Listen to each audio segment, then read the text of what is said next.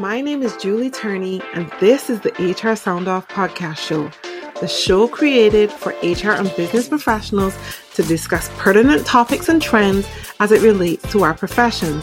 We're going to have amazing conversations with HR professionals from all over the world, get to learn their origin stories. How did they get into this profession? What do they love about being here?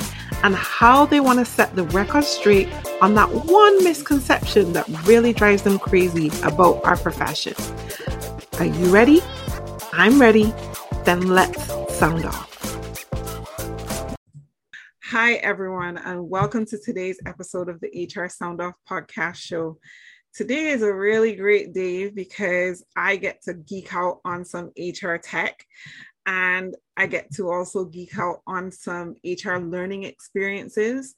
And it's been an absolute pleasure for me to be working alongside the Academy to Innovate HR, which is AIHR, based out of Rotterdam. And today I'm going to introduce them to you.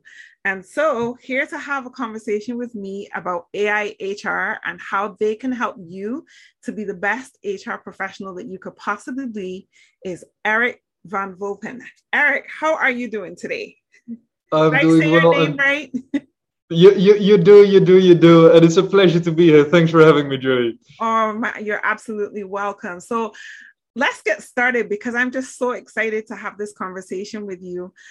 Tell our audience a little bit about you. Who are you? What do you do? Who is Erik? What do you do? I know you as the face of AIHR. Like every video I watch, I always see mostly you. And I know there are other members of the team, but you share such great insights in those videos. Tell us a little bit about who you are and what you do. Oh, this is much appreciated. No, I'm Erik Van Vulpen. I founded about 5 years ago AIHR, the Academy to Innovate HR. 5 years ago, it started as a blog on people analytics, actually. I graduated from psychology, law and business administration. A big fan of I know psychology / HRM. I love the field. And I ran into this field of people analytics. And what was interesting to me is that when I spoke with experts, they had really great stories about what it was and how you could use it, how you could leverage metrics to make better decisions, for example, in HR. But then if I Googled it, I couldn't find any useful information. Yeah. So I thought, why shouldn't we, start to create information? Because, maybe we'll actually put some quality content online and it will be useful for some of the HR folks out there. Yeah. So that's what we did. It started as a weblog, that good old fashioned way you read articles. Yeah. And that got picked up very quickly, actually. And then people started reaching out to us, and us is myself and my business partner, Nando Steenhuis. And saying, it's very interesting to read articles about this, but I would love to learn more, where can I actually learn how to do this? And we didn't really know a good place where you could actually learn how to implement people analytics in your organization. This was five and a half years ago. So yeah. People analytics was still very much an emerging field. Yeah. So we thought, maybe we should make a course. So we set out, my business partner, Nando, sold the course. I made the course itself. And we created a course, and that became hugely popular. And one course became two, became five, became... 45, 50-ish, I think, at the moment, courses that we have, where we focus on, people analytics, on digital HR, but also all the different centers of expertise within HR. So diversity and inclusion, compensation and benefits, organizational development and design, talent acquisition, and I'm forgetting a bunch of them. But, we try to focus on all those HR pillars. Yes, I actually love the one that you have on the HR business partner, how to become an HR business partner. And I think that's a really great course that people can look at to see, as you are progressing in your HR career, you can use this course to help you with the fundamental foundations of building your career into the HR business partner role. But yes, I absolutely love AIHR. I recommend it to every single HR professional. It is the foundation in my coaching practice. When people are asking me, what course can I do to learn more about this? I want to be more people driven. I want to be more analytical. How do I do that? And I go, you need to go to AIHR. The other thing that I love that you guys have, let's talk a little bit about this, is your The assessment that you use to help people determine how T-shaped they are as HR professionals, what brought that feature? Because I use that like every day. That is awesome. It's awesome to get that feedback. So we started because, essentially just like we started with the courses, because a lot of people asked for it. Same with the T-shaped HR professional. So for us, maybe it's good to explain a little bit what the T-shape is before I start raving about the assessment, because you know I love the topic. Agile. Exactly. So for us, the T-shape is very briefly that every HR professional should be T-shaped, meaning that they have a number of core competencies, the horizontal part of the T, and then the functional specialization being the vertical part of the T. Yes. And for us, you know, the core competencies are data literacy, and that's I'll keep it very brief because I can talk about this for hours. I know. Data literacy, like the digital skills, digital integration, we call it, business acumen, and people advocacy. And in the assessment, essentially, it was because a lot of both individuals and organizations reached out to us saying, you know, as an organization, I have 100 people. I would love for them to upskill, but some of them, you know, are very data-driven, very digitally minded, and might want to improve in different areas.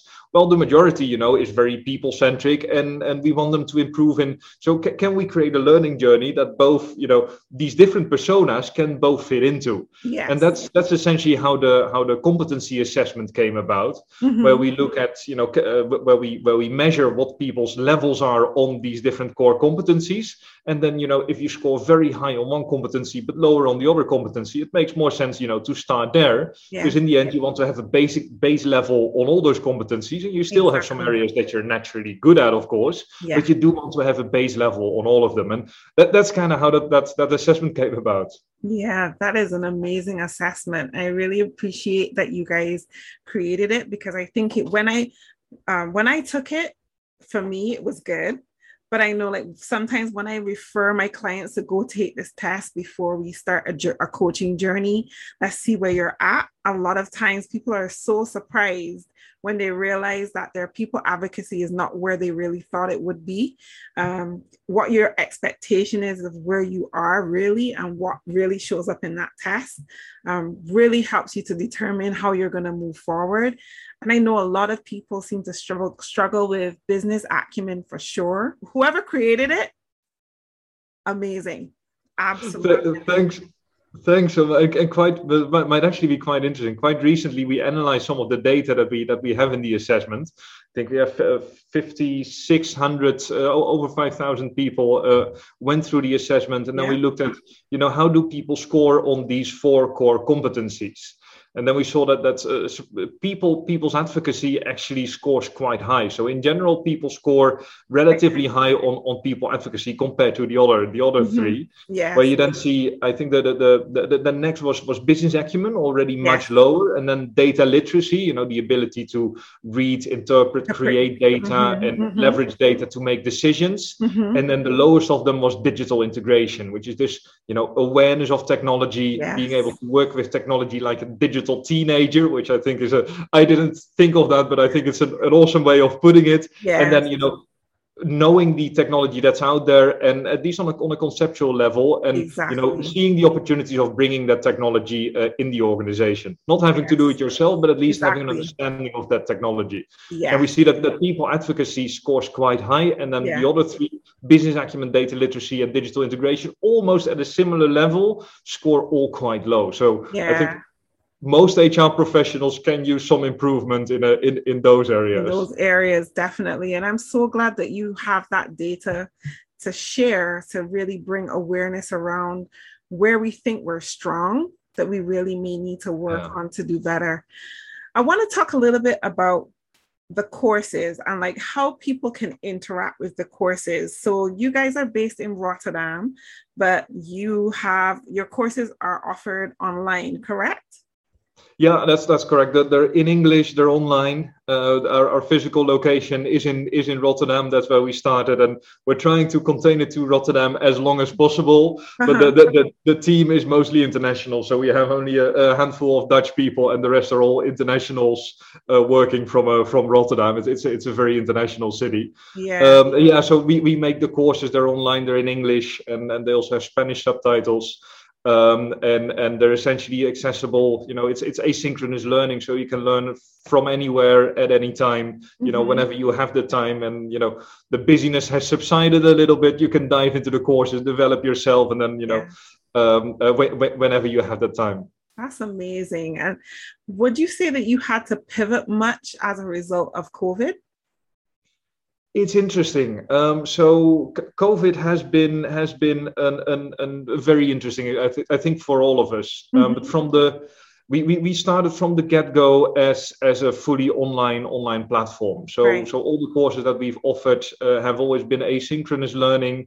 You know, whenever you ask a question, we try.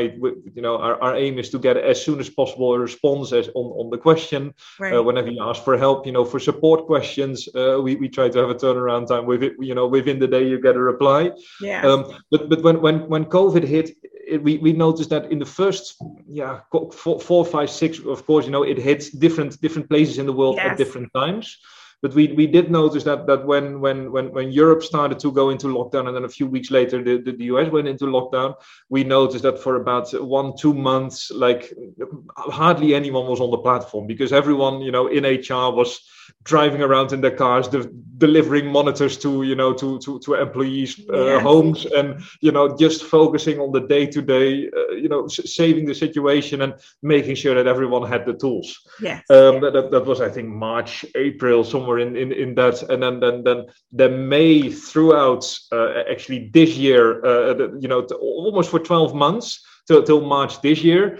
It's just been a tremendous interest in learning. A lot of people are spending much more time now learning, I think, because there's on the one hand an urgency, you know, either you're very busy and you know, things go well, but also for a big group of people, you know, it hasn't been the best time. So you see there's a much more of an urgency to learn, and we've seen that on the platform, and we've been trying to do our best, also working from home, to create more courses and to just, you know, keep filling that hunger, the astronomical hunger for, you know, new content, for new learnings on all these kinds of topics. So it's been it's of course COVID has been a very difficult time for many, but it's from that side we've been very fortunate business wise with the Academy.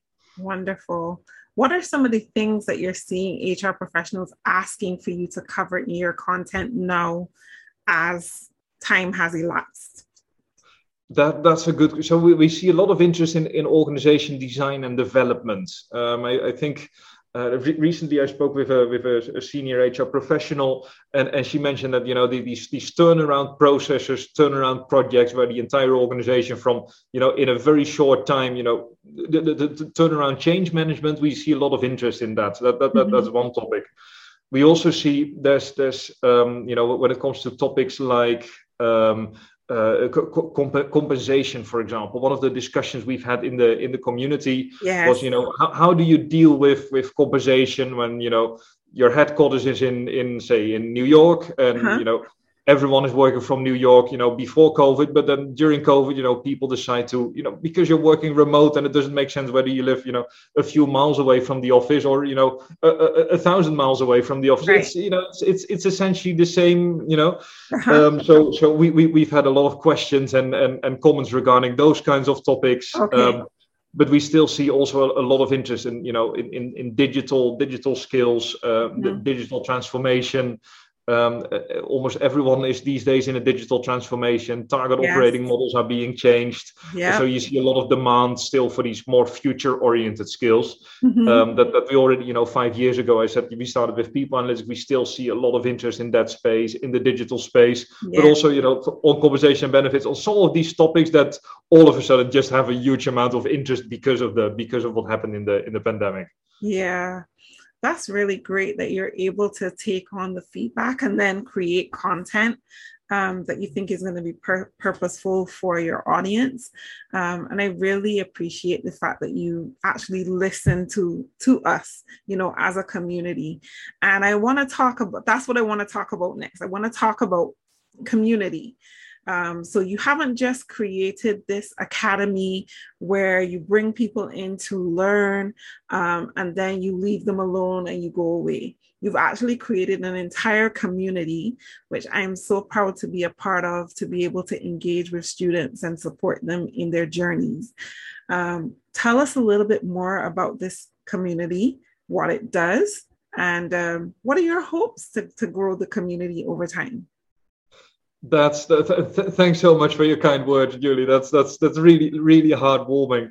If for us, like, learning, you know, can happen in courses, but for us, it happens just as much, you know, learning from peers, because you can do a course and, you know, you improve, but you will constantly keep running into very specific situations where, you know, yes, you can have some general knowledge, but it would be so much more useful to just, you know, have access to a broader community of peers that you can ask for help, that you can ask for advice.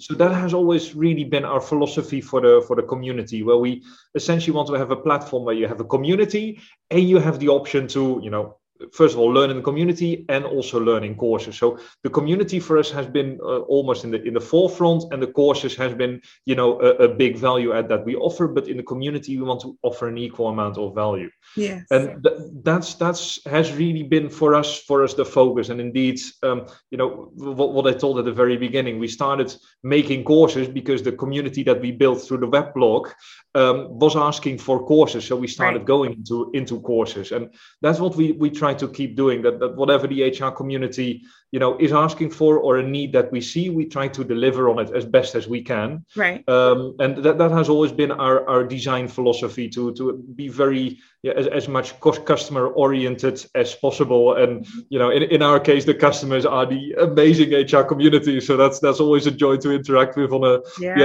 a daily basis. Yes. What is your, I really love this community, and I love the fact that you have created this space. Tell me, like, what does your community look like from a global perspective?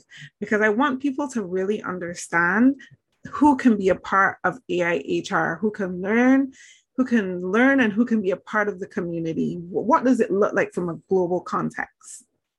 That's so. But my initial reaction would be everyone can be part of the community. Yes. But we, in terms of, you know, members of the community, I think that the majority is based in the United States and Canada, so North America, UK and Europe and Australia. From the top of my head, those are the main geographical areas where we have the most customers. But we also have customers in Southeast Asia. We have customers in China. In Europe, I already, so it's in that sense a very global community. Global community. I don't know the exact number, but I think it's over 150. You know, countries are represented in that community. Yeah. And I think that makes it very unique compared to the, you know, the more US centric communities, or the you know, the UK centric communities that are out there. It's a truly global community where, you know, whenever you have a question, and I think that's the fascinating part. On the one hand, you know, you get a question, you know, based on your own context, you can look at a problem. But, you know, when you look at different problems, it is very valuable to also get different perspectives. And someone from Australia will have a very different perspective on a problem you're having. And they may have already, you know, seen the problem and dealt with the problem. And bringing those different perspectives in, having them in one community, I think that's in a sense a treasure trove. And it's kind of having a literally a global network. So, you know, if you're headquarter is in the US and you have a problem with a subsidiary, you know, somewhere else in the world, leverage that community, make use of it, because it will provide you a truly international and global perspective on the challenges that you have.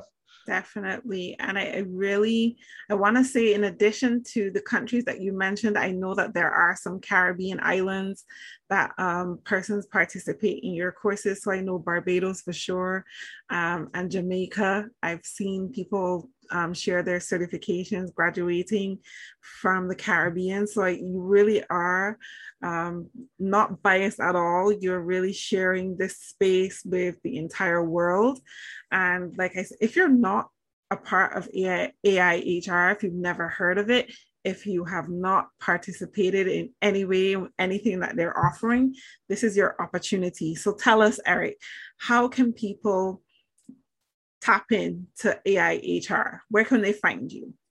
Well, the easiest place is to go to www.aihr.com. So that's aihr.com. Yes. That's the easiest way. There you can find the courses that we offer. You can find the articles that we write, the blogs that I started with at the very beginning. We still have them. They still attract a lot of visitors, and that's also where you can get access to the courses and the broader community. So that's really the place to go. And for us, we want to continue growing that community. It's our goal to in 2025 have 100,000 people that we continuously educate, that we have in our community, that we can provide value, but that's, more importantly, provide value to each other. So that for us is the long-term vision, and we're getting there. I think it's going much faster than we initially thought, and it's just very exciting. So anyone who's interested, I would love to welcome them and check out aihr.com. Definitely. So you've heard it, guys. aihr.com, the Academy to Innovate HR. Go check them out, and I'm telling you, you're going to be completely amazed at the catalog of sessions that they have that you can learn from. The course content is deep, rich. It is, you have persons who are teaching those courses from all over the world as well. So go check them out and be a part of that amazing community. What can people find in that community besides being able to tap into each other? Like, what resources do you put in the community? Just to give people a little taste. That's an awesome question. I think one of the events, we have weekly events. Yeah, I can make a long list, but I'll keep it brief. So we have weekly live events. So tomorrow we have a live event on strategic goals for 2022, where we go through some of the trends that we're seeing in HR, and we try to connect them to people's strategic goals. So, if you haven't set your strategy yet, or you have set it already and you're still tweaking it, that's, I think, a fantastic session. And we have weekly live events that we're starting with, actually, starting tomorrow on a weekly basis, these live events. Okay. Plus, we share articles, we share experiences, we share case studies. The community is really something that is important for us, and that going forward, we only want to invest more in. Mm-hmm. So we have weekly live events, also things like Q&As. If you ask questions, they'll get answered, both as comments, but also in live events. And a number of interactive sessions. So on a weekly basis, you get live events, plus the resources, plus everything else that we share. And we have a big team creating all kinds of resources that whenever you ask for it, we see if we can make it, and we try to make it, and we post it in the community. So it's also very much an on-demand ask for it, and we'll start working to make it essentially. I love that. And I find that the fact that you're so open to receive and then create to support your customer needs is like truly admirable, especially for us from an HR perspective, where, a lot of times when we're asking for things, it may not be received, or we don't get what we need. And so to be able to find this treasure trove in AI HR, I think is really truly awesome. Like, if you are not a part of this community, if you are not here, you need to get here right now. Just come on down. I really appreciate it. Thanks so much, Julie. Thanks so much. You're welcome. So tell us, Erik, what are you reading, watching, listening to right now that you think other HR professionals will enjoy? Good question. I'm actually standing here next to my dinner table. I put my laptop on a stool on my dinner table to have a good angle, so I can actually reach over and grab the nearest book. This is the book I'm reading at the moment. The Leadership Pipeline. And it's a fantastic book. I'm now 70, 80 pages in, so I can't give you the full summary yet, but it essentially states that it's a fantastic book on leadership development, which is one of the core themes as HR. We need to build that leadership pipeline. Think about succession planning. And it essentially states that as you progress, as a manager of self, the first level, you know, you're a productive individual performer, you become a manager of others. And that means that you need to learn some new behaviors, but also unlearn some different behaviors. Yes. From a manager of others, you become a manager of managers. And again, you need to learn some new behaviors, but also unlearn some behaviors. Yes. And then, you know, you kind of, that is how you build a leadership pipeline, according to the book, because you need experience in the first few layers, you know, before you can progress to that new layer. Right. But with every new layer, you need to unlearn certain behaviors instead of learning behaviors. Right. And I thought that is a fantastic perspective on. So my colleague Dieter Veltman, he advised me to read the book. So all the credits for the brilliant choice go to him. Uh-huh. I'm reading it, and I'm 70 pages in. I started this weekend. And I'm very excited, and I'm now thinking, like, what can we learn in HR, you know, from this, you know, as we advance through our HR career, what are some of the things that we learn and what are some of the things that we need to unlearn? Mm-hmm. And I think, you know, especially when we talk about having a strategic role as, for example, an HR business partner, you know, as you progress and become more and more of a strategic partner as an HR professional, there are also things you need to unlearn. And I think it's very good to be conscious of the things that you need to unlearn just as much as you focus on the things that you know, need to learn. So maybe it's not a good picture of, you know, the founder of an academy saying that people need to unlearn things, but you also need to unlearn certain behaviors in order to make that next step. Absolutely. I definitely agree that you need to unlearn, especially like when you first come into HR, you're very administrative, right? Your role is very administrative, but then when you step up and you become an HR manager, then you have to unlearn that you're not going to touch the admin stuff because now you have the support to do that.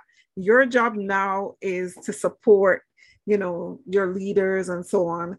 And then when you become a CHRO or a VP, as you grow, you need to unlearn certain things that you would do as an HR manager that are no longer in your remit, because so like that hands-on stuff that you would do differently to when you were admin.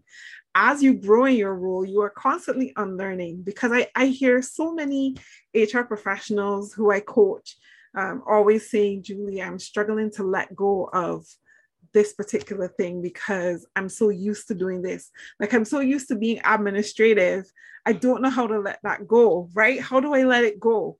So we definitely need to focus a lot on how we unlearn and learn so that we develop our roles. And I tie that a lot to competencies as well. Because when you think about your HR competencies, whether it's the business acumen piece, the digital piece, whatever it is, you're going to be aware of certain things. And that's the beginning of being competent, right? You're aware of it. When you're knowledgeable, it means, okay, well, now you've moved from just being aware of it to kind of like, you know it, you know where to find it, you know how to access it, to then moving from being knowledgeable to then kind of like being an expert, all right? You're moving towards being now a subject matter expert that people can call on you confidently to answer things. And that in itself means you're going to have to unlearn stuff and learn stuff in order to build your competency. So yeah, I could definitely see how that would work in leadership pipeline. Awesome. I think that's a brilliant summary, Julie. I couldn't have said it better. That is a brilliant summary. Absolutely. Yeah. Awesome. Thank you. So this is the big question.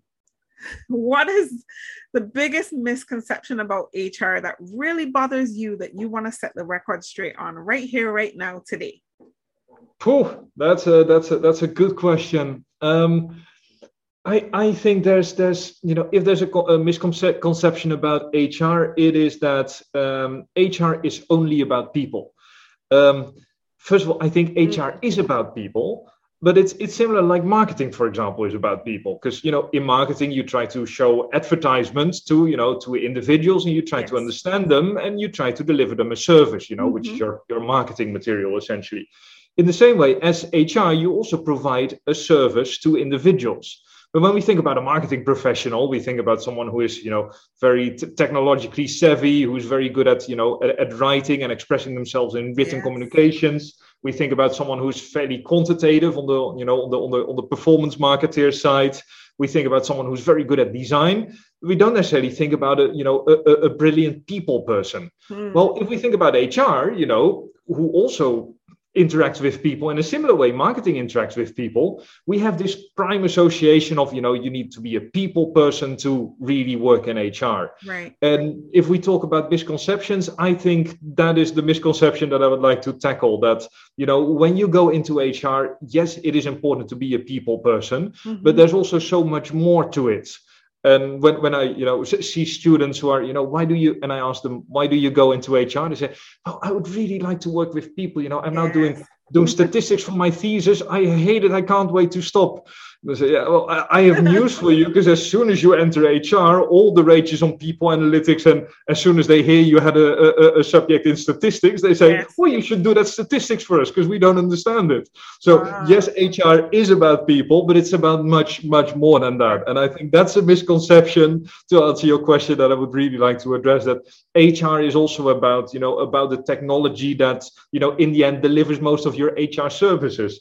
HR is about the data that technology generates, so you can provide an even better HR service. HR is about understanding the business, because, you know, you're trying to serve the business.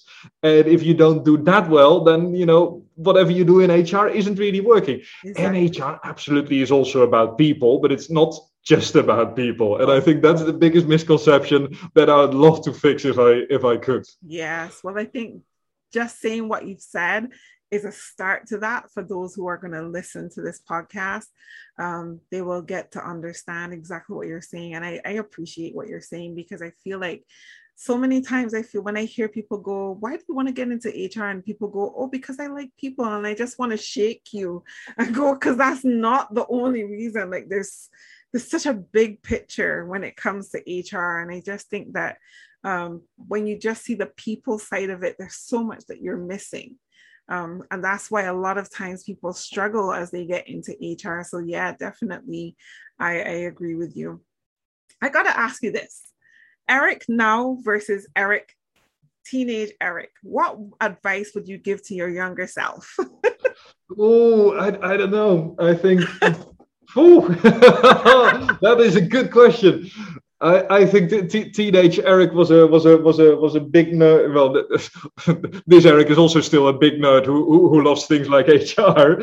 I think teenage Erik spent way too much time playing video games. So if there's one advice I should give is, you know, stop playing video games at a younger age, because you have so much more time left to do to do other amazing stuff. So yeah, that's probably the most tangible advice I would give a teenage Erik. I love it. Thank you for being so open and honest.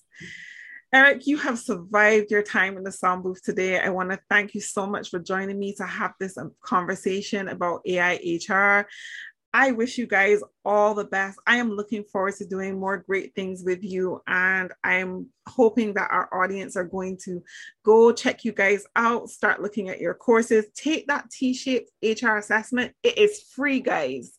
You have nothing to lose other than to find better ways to develop and grow yourself by taking that assessment. So go do it right now. And then AI HR has all the content that you need to help you build each and every single one of those competencies and make you be the great person that we know you can be. Right, Erik? Absolutely. And thanks so much for the praise, Julie. I can just say thank you very, very much, and it's been a pleasure. Thanks for having me on your show. I thoroughly enjoyed it. You're welcome. Thanks, everyone. Thank you for joining us in the sound booth today. I hope that you found this information from this episode useful. You can find me on all social media platforms at I Am Julie Turney. That's I-A-M Julie Turney. And you can find this episode or this show on most digital platforms, Google Podcasts, iTunes, Spotify, you name it, we're there. Thanks to Anchor FM and Rock Solid Entertainment for helping me to put this content together for you. And I will see you again in the next Sound Off.